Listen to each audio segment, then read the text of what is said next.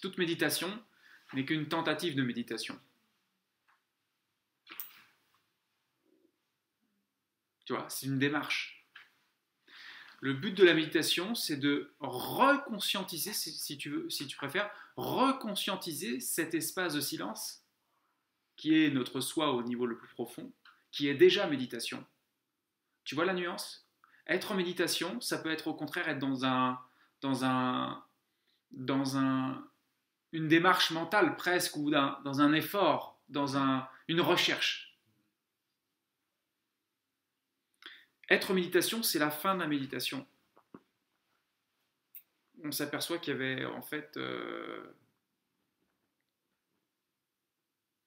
que la recherche était un éloignement, que c'était déjà là. Donc ce sont des nuances.